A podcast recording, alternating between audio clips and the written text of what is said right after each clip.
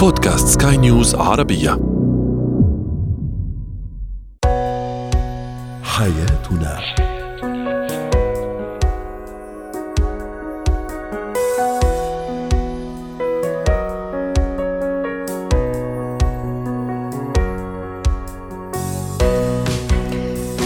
مستمعينا الكرام أهلا بكم معنا إلى حياتنا فضاؤكم اليومي الذي يعنى بشؤون الأسرة وباقي الشؤون الحياتية الأخرى والذي يمكنكم الاستماع اليه عبر منصات سكاي نيوز عربيه dot com slash بودكاست وباقي منصات سكاي نيوز عربية الأخرى شاركونا عبر رقم الواتساب 00971 معي أنا ابتسام العكريمي.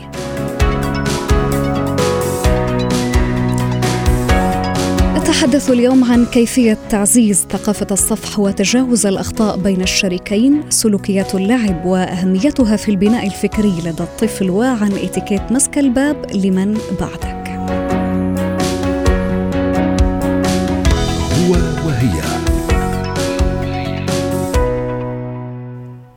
الشجار والخلافات بين الأزواج تجربة مريرة ولكن إذا تعلمنا منها كيف نصفح عن الزلات ولا نقف عند أول خطأ نعبر عن آرائنا ونتوصل إلى نتائج مرضية للطرفين. نحترم وجهة نظر كل شخص نحترم وجهة نظر الطرف الآخر ونتجاوز الأخطاء لديمومة مؤسسة الزواج. سنناقش هذا الموضوع أكثر مع ضيفنا العزيز دكتور شافع نيادي الخبير في العلاقات الزوجية والأسرية. مساء الخير دكتور شافع. ثقافة الصفح وتجاوز الأخطاء بين الأزواج مهمة ولكن عوامل كثيرة قد تحكم في مدى تحقق هذا الموضوع. فمتى يكون من الممكن دكتور أن نعتمد هذا الأسلوب؟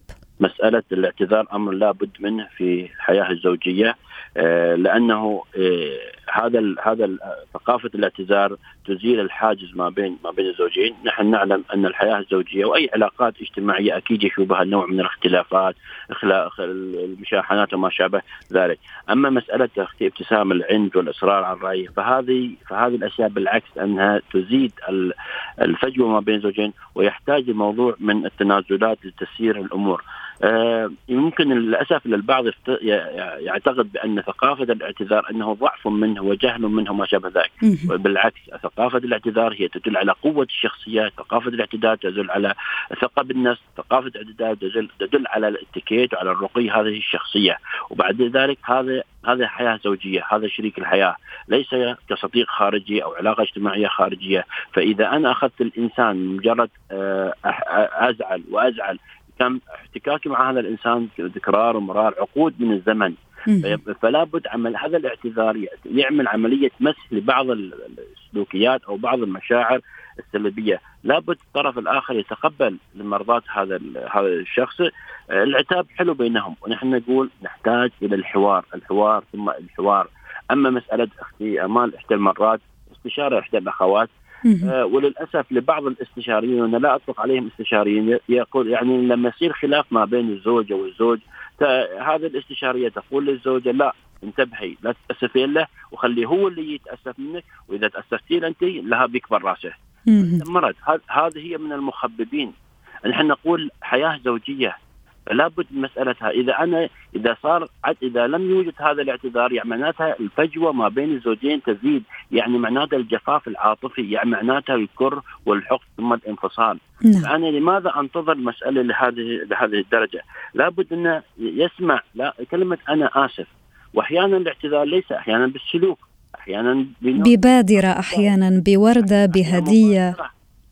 نعم أحيانا بكلمة مم. أما هو آه، فهو لابد أن يحتاج إلى ماذا؟ إلى أن هذه الحياة الزوجية يجعلون هذه الثقافة تسودهم لكي يستمروا في الحياة آه، الزوجية، انظر بعدين أنا لما أعتذر هذا الإنسان كتلة من الإيجابيات وفي سلبيات، فأنا لما أعتذر أركز على إيجابياته، يعني إحدى المرات نفس الشيء صار مشاحنات ما بينها وبين زوجها فقلت لها ما هو ما, ما, الاكثر إيجابيات أم سلبيات قال الدكتور أكيد ايجابياته اذا ما ايجابياته ما تستحق أني أنا أعتذر أو أقبل اعتذاره. نعم. إلى يعني هذا الإنسان مجموعة من ال... من الإيجابيات فيحتاج أني أنا أخ... أقدم تنازل يعني. و... اظني على المقاطعة دكتور شافع. يعني في بعض الأحيان يقال إن كثرة العفو والصفح قد تجعل الشريك يطمع في العطاء الوجداني وبالتالي لن تكون لديه أي مشكل في تكرار الخطأ مع الطرف المقابل. ما رأيك في ذلك؟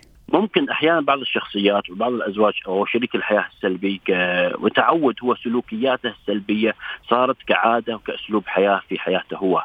فكثرت هذه السلوكيات السلبية الأخطاء الأخطاء ممكن الاعتذار ممكن العفو فاتبعت هذا السلوك.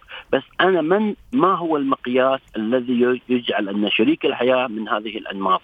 نعم. لابد في شخصية ممكن أنا يمكن نحن لو قلنا أخت ابتسام على أن كثرة الاعتذار أو كثرة التأسف أو كذا كذا هذا معناته الإنسان يماطل، يعني ممكن نحن نقول يعني معناته لا لا أقبل اعتذار هذا الإنسان لأن هذا الإنسان ممكن يكون من الشخصيات المماطله، أنا علي أخذ بالظاهر. لأن حياتي الزوجية تستحق ذلك.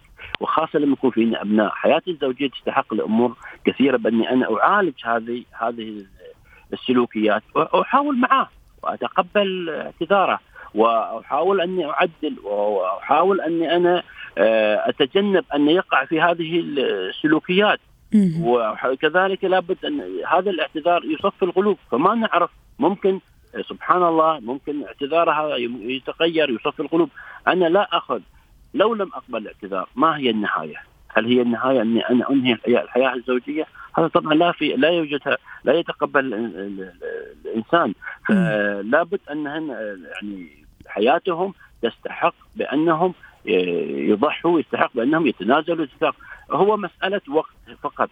وهو وأنا أقول دائما مفتاح الاعتذار الحقيقي هو الاعتراف بالخطأ. أنا يجيني هذا الإنسان ويعترف بخطأه وأخذ هذا الخطأ وأسارع. ننتبه من آفة عند بعض الأزواج يؤجل الاعتذار. مسألة تأجيل الاعتذار تزيد قساوة أكثر وأكثر. أو الكبرياء في بعض الأوقات أو أيضا. الكبرياء. أنا أقول لا كرامة بين الأزواج لا كرامة ما بين الأزواج. هذا حياة هذا شريك حياتي. يعني إذا أنا وضعت في أمور كثيرة وحدود وما شابه ذلك أنا لا أتعامل مع شخص عام. أنا أتعامل مع شريك حياتي. يعني هذا الإنسان احتكاكي معاه طول العمر وليس لي احتكاك معاه ما يقارب شهور شهرين وبعدين أفصل عنه وبعدين أرجع شهور وشهرين. هذا حياتي. فلا بد أحيانا البعض يأخذها بمنظور لا كرامتي. نعم نحن ندعو مسألة الكرامة بس مسألة أني أنا هذا الزوج اعامله مثل ما عامل آخرين. يعني بعض الزوجات لا والله أنا اللي برا يحترموني هذا ما يحترمني. هذاك اللي برا اللي تشوفينه ممكن في السنة حسنة. أو ممكن كذا كذا. ولا ندعو على أن الزوج يهين الزوج أو الزوجة تهين الزوج. لا بس نحتاج إلى فن وهو يدل من الذكاء الاجتماعي من أفضل الطرق وهو فن التجاهل والتقافل. وهذا وهذا موضوع ثاني يعني طويل وعميق دكتور نعم. شافع. طيب متى يصل الشريك إلى مرحلة لا يجب أن آه، نتجاوز فيها عن اخطائه أو حتى أن نغفر له في بعض الأمور؟ هنا يعتمد على نوع النوع الخطأ الذي قد يخطأ فيه. بس نحن دائما ندعو بأن لابد أن مسألة هذا العفو وما شابه ذلك، لكن أحيانا ممكن المماطلة، ممكن الإيذاء البدني، الإيذاء الجسدي، في تعدي على في حدود يعني نضع في هذا الإطار، هذا الإنسان صار اعتدى عليها وتعداها فهذه الحالة لابد أني أنا أرجع، أنا لا أريد أن أكون يعني مسألة الاعتذار إلى أن أؤذي نفسي، أنا في حدود لا ضرر ولا ضرار. الضرر اللي يكون بحيث ان الدرجة إنه لا يكون نوع هذا اعتذاري بس آه عفو عني بس. ممكن قد يكون في إيذاء جسدي ممكن قد يكون في إيذاء من نوع من نوع من الناحيه المالية من ناحية التشهير وغير وغير ذلك. في أمور إذا لجأت إلى مسألة الايذاء أنا أقول لكن دائما نحن نفضل على أن دائما هذه الأمور تكون داخل حدود أسرة حياة الزوجيه لا تخرج لأنها إن خرجت أكيد في بيصير نوع عدم الاعتذار. ولا أستطيع أن أعتذر لأنه في آه، العم في الأب في الأخ في الأم في الأخت في في كثير أنت أعتديت عليهم وأنت اعتديت عليه فيصير نوع من من الكبرياء يزيد أكثر أكثر ويزيد المسألة عنف وقسوة أكثر فاكثر فالموقف هو الذي يحدد. بس نحن دائما نفضل لأن هذه نفضل على أن مسألة لابد مسألة الاعتذار. إذا شفت أن هذا الاعتذار يؤديني إلى التهلكة نعم في الحالة هاي ممكن أن أنا أتراجع في مسألة نعم تراجع ودائما يعني التنازل بين الشريكين أمر مطلوب دكتور شافع. شكرا جزيلا لك دكتور شافع النيادي الخبير في العلاقات الزوجية والأسرية ويعطيك ألف عافية. زينة الحياة. من أكثر الأمور التي يحبها الأطفال ويحب الأطفال القيام بها هي اللعب وما في حياة الطفل غير اللعب. لكن دائما لابد على الوالدين الآباء والأمهات الأخذ بعين الاعتبار بأن لهذا اللعب سلوكيات عديدة وآثار منها الإيجابية ومنها السلبية في ما يخص المسؤولية عن البناء الفكري لدى الطفل. طرحنا سؤالنا التفاعلي برأيك هل يساعد اللعب فعليا الطفل على النمو الفكري؟ ورحبوا معي مستمعينا الكرام بضيفتنا العزيزة الخبيرة التربوية أستاذة أسماء أبو الحسن يسعد أوقاتك أستاذة أسماء. اذا هذا هو سؤالنا التفاعلي وبعض التعليقات وردتنا على منصات سكاي نيوز عربية. تعليق يقول كثرة اللعب مزن للطفل ولازم يكون مدروس تعليق آخر يقول من المهم جدا لتحقيق التوازن النفسي والفكري أن نترك الطفل يعيش فترة الطفولة على أصولها أهلا وسهلا بك معنا أستاذة أسماء ما رأيك بداية في التعليقات؟ اللعب بالنسبة للطفل أولا هو في في البداية والنهاية وهو وسيط تربوي وهو جزء لا يتجزأ من شخصية الطفل ومن سيكولوجيته. اللعب بالنسبة للطفل هو أولا تفريغ للطاقة تفريغ لطاقة موجودة.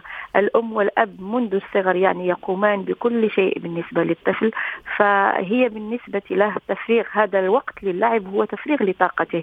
منها يتعلم قواعد التواصل ومنها يعني يتعلم يعني أشياء كثيرة يعبر عنها هو تعبير للمحيط الذي يحيط به والطفل كل شيء يقوم به يقوم به باللعب.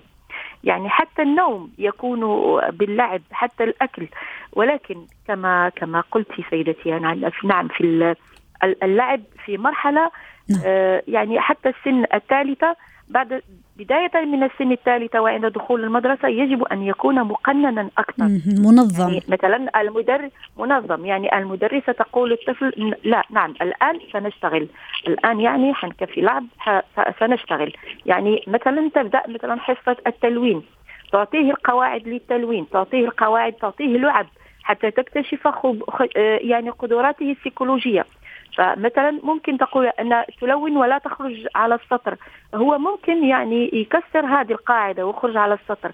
هذا ليس مشكل يعني بالنسبة للطفل. المهم هو أنه يشارك أنه يقبل يعني يقبل الدخول في هذا في هذا الإطار. آه، بالنسبة هناك فرضيات كثيرة يعني تقول أن هذا تفريغ للطاقة آه، لتلبية يعني تفريغ لطاقة للحاجة حاجة التكوينيه لحاجة يعني لتلبية بعض المكبوتات في الطفل. الطفل لماذا دائما يلجأ إلى اللعب؟ لأن عنده مكبوتات كثيرة داخلة ليست كلها سلبيه طبعا. ولكن إيجابية أيضا آه، في التعامل مع اللعب ومع كل ما يحيطه ونحن نعلم أستاذة أسماء اعذريني على المقاطعة نحن نعلم جيدا أنه نعم. الأطفال لديهم طاقة يعني كبيرة وطاقة غريبة على الدوام وهنا لا نتحدث مثلا عن نوعية الأطفال الذين لديهم فرط في الحركة ولكن الأطفال بشكل عام يعني آه، هم حركيون أليس كذلك؟ نعم نعم نعم فعلا. إيه، اللعب آه، شوفي هو اللعب مهم جدا. يعني هو لا جزء الطفل الذي لا يلعب ذلك هو الطفل يعني الذي عنده بين مزدوجتين مشكل. آه، في كل ساعة درس مثلا في المدرسة يجب أن تكون هناك 15 دقيقة للعب في كل ساعة يجب أن يلعب الطفل 15 دقيقة وحتى خارج المدرسة. يعني هذا يعني قمة التركيز. 45 آه، دقيقة 15 دقيقة للعب هذا يعني مهم جدا له ذهنيا عاطفيا جسديا. يعني في كل الأحوال هو جزء من الطفل. واللعب لا يبرمج آه، لا يبرمج في مرحلة ما ولا يفرض. يجب أن يكون اللعب بحماس. يجب أن يكون هناك حماس عند الطفل عندما يلعب لأنه بذلك يختبر آه، عدة مهارات اجتماعية يكتشف مفردات يكتشف يعني أشياء كثيرة لا تكون مع والديه. الوالدين طب مثلا يلعبان مع الطفل ولكن عندما آه، يكون هو مع الجيران مع الأطفال في المدرسة نعم. آه، الطفل قد يتغير يعني قد- قد تبرز شخصية أخرى.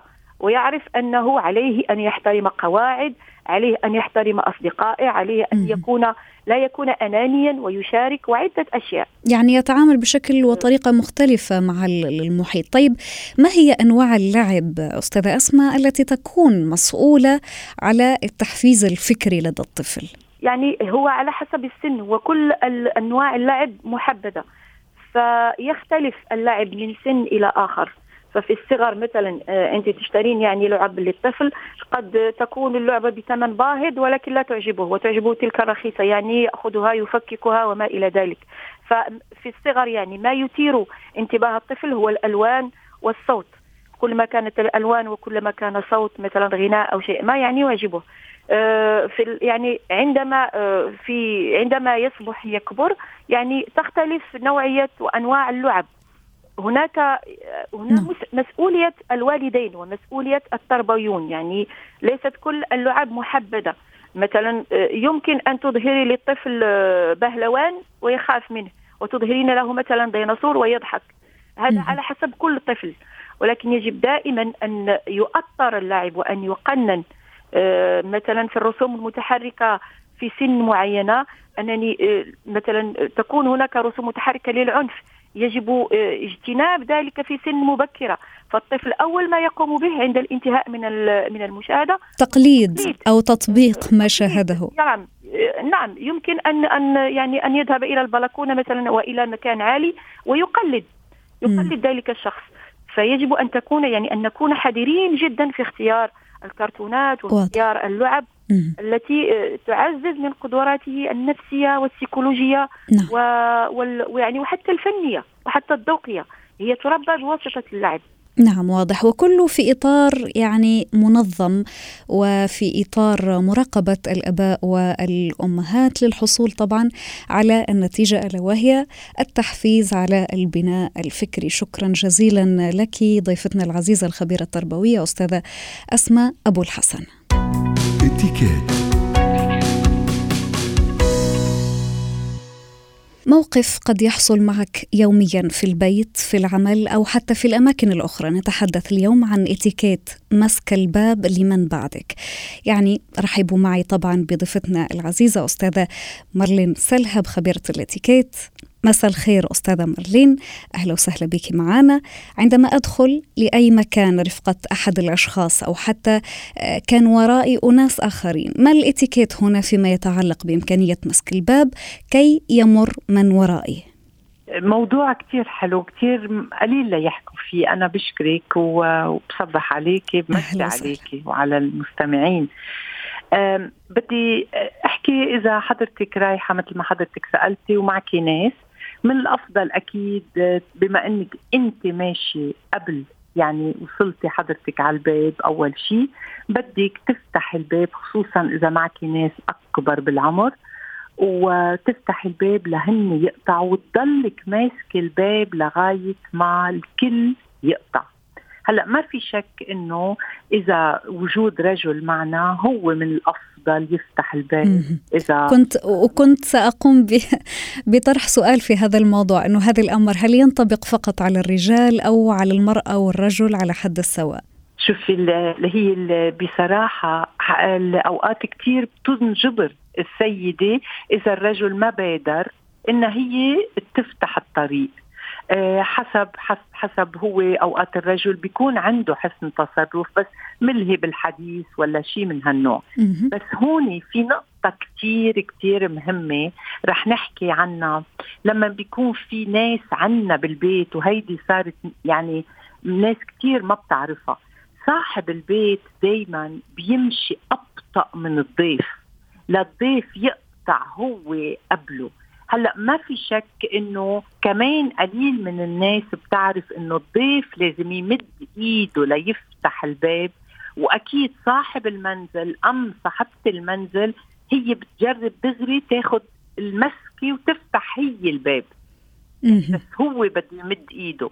نقطة مهمة جدا أستاذة مارلين. يعني لا يجوز أنه صاحب البيت هو الذي يبادر ويفتح الباب. يعني نعم. ممكن تتفهم نعم. بطريقة غلط. نعم. نعم هيدي أول نقطة معك هيدي هي. ثاني نقطة اللي هي بتعرفي نحن بالشرق كله الإنهاء الحديث بيصير في أحاديث على الباب. وإذا عندك حضرتك ضيوف ناطرين بالصالون آه، كيف ببادر صاحب البيت بإنهاء الحديث؟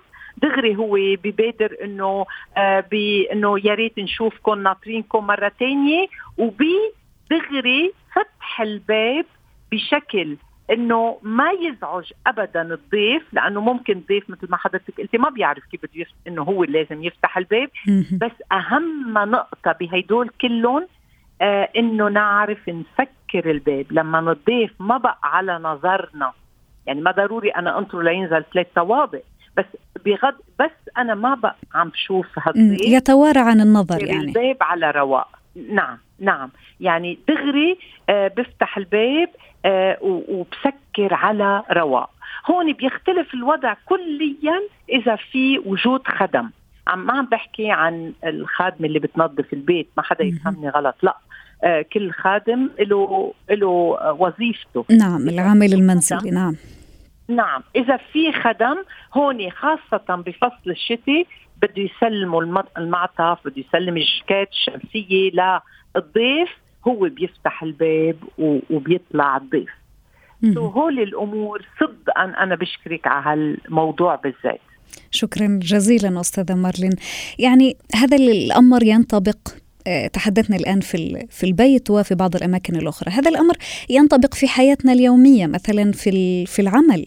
إذا نعم. شخص مثلا دخل من باب في آه، وراءه ناس تانين البعض يعني والأغلبية قد لا ينتبه لذلك الأمر. أحيانا نعم. بتصير حتى في آه، ممكن أنه يتأذى الشخص اللي وراه. أكيد أكيد ما عندك حق 100% خصوصا أغلبية الأبواب إذا بتلاحظي بتسكر هي لحالها.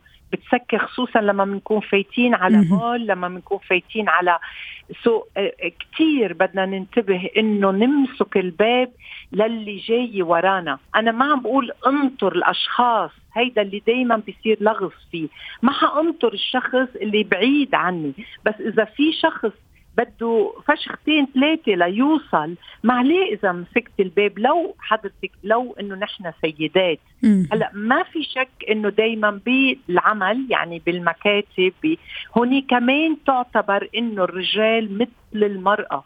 لأنه هيدي المساواة. ما أكيد. أطلب أنا من الرجل إنه يفتح لي الباب وقت اللي أنا بدي أقول إنه في ليه ما عم بيصير مساواة بيني وبينه بالمعاشات. سو أنا بالعمل بدي يكون مثلي مثل الرجل. وين بتصير أجمل لما هو الرجل عنده حسن تصرف وعم بيقدر المرأة حتى لو كنا بمجال العمل؟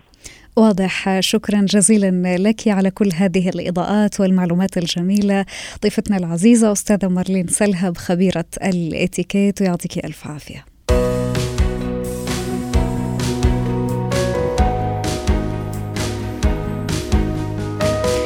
ختام حلقة اليوم من برنامج حياتنا. شكرا لكم على طيب الإصغاء.